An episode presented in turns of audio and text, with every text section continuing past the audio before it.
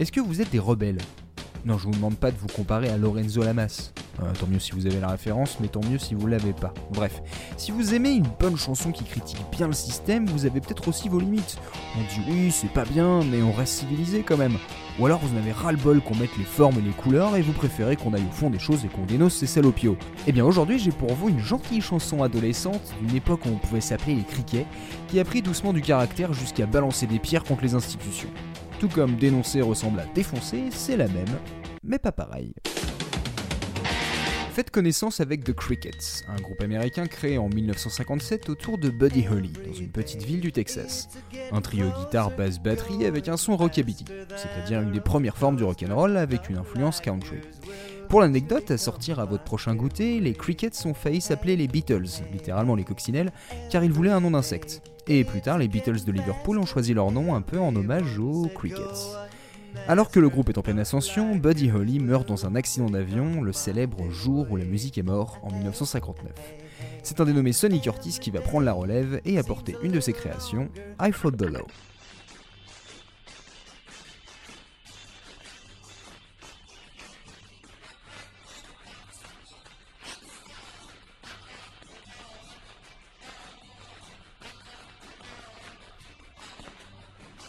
On est face à un morceau de rock'n'roll assez classique dans sa composition. On notera quand même la rythmique de batterie syncopée avec des influences afro-caribéennes bien de l'époque qui rend la chanson encore plus entraînante. Et on a ce break de guitare où on martèle des accords rapides, c'est à la fois puissant et dansant. Alors la force de cette chanson, c'est sans doute cette coupure sur les deux dernières syllabes à presque chaque phrase.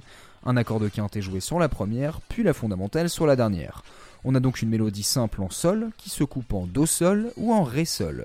Nous sommes en 58 et la méthode est déjà clairement punk. D'ailleurs, le texte est hyper efficace. Un constat d'échec, son origine et sa conséquence.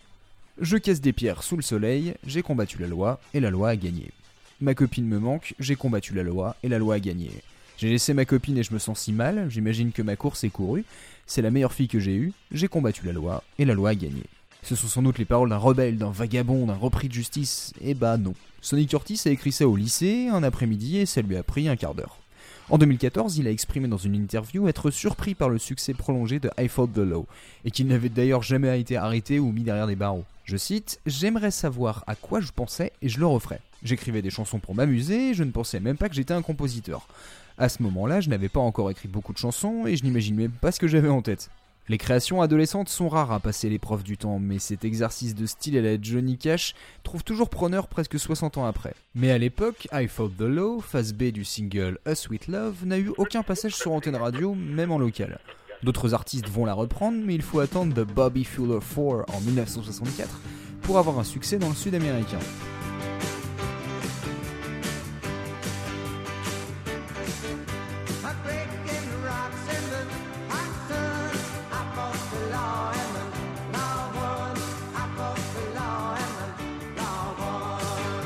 Le D Bobby et ses trois potes signent chez une maison de disques nationale et une nouvelle version sort avec succès en décembre 1965. Clairement, à l'écoute, il y a plus de moyens, les sons résonnent mieux, la basse est douce et chaude, la guitare brille, la batterie est plus ample.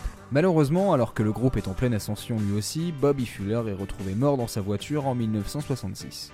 Suicide aux vapeurs d'essence ou accident ou meurtre, le mystère n'a pas totalement été résolu et une nouvelle carrière s'envole. En parallèle, on a eu une petite VF avec Clo-Clo en 66, ça reste festif et la traduction est pour une fois assez bonne.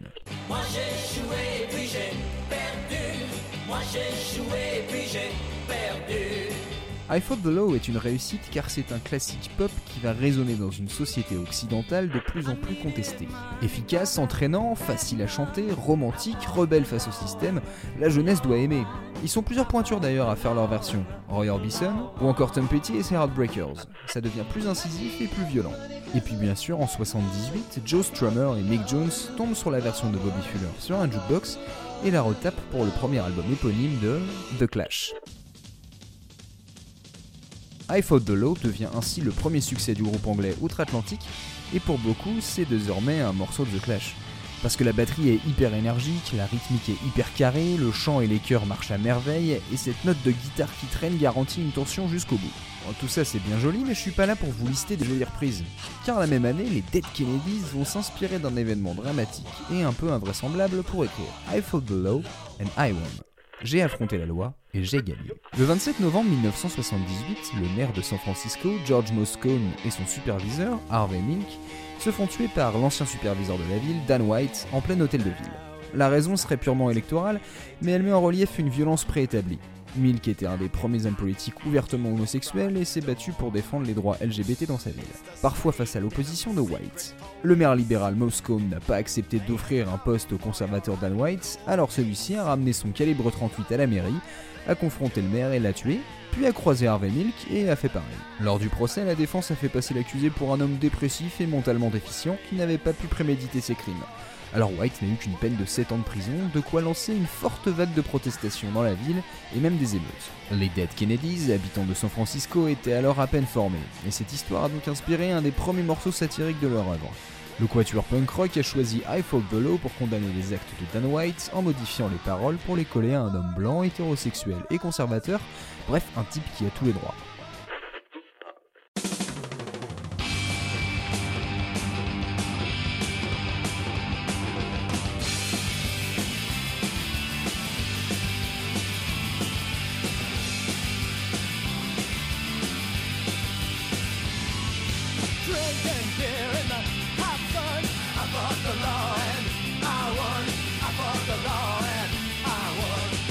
Je bois des bières sous le soleil, j'ai combattu la loi et j'ai gagné.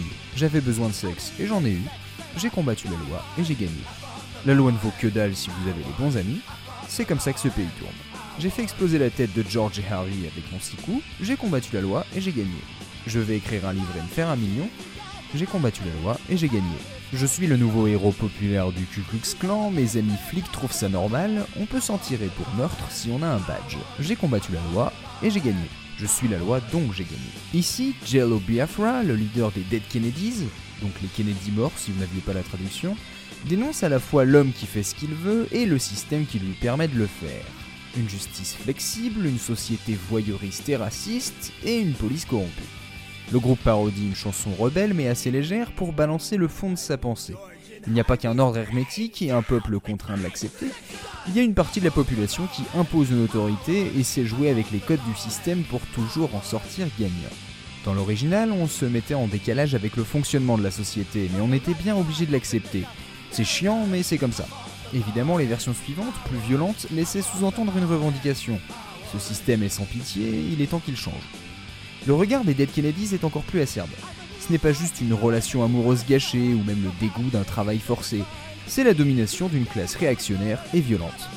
L'impact de cette adaptation de I Fought the Law est difficile à mesurer pour plusieurs raisons.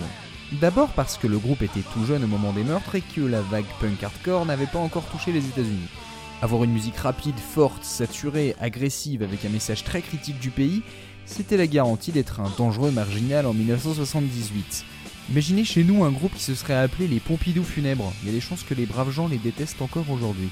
Ensuite, bah, il n'y a pas de quoi faire un single. L'enregistrement a dû être fait à la va-vite, l'interprétation est approximative et le mixage vraiment brouillon.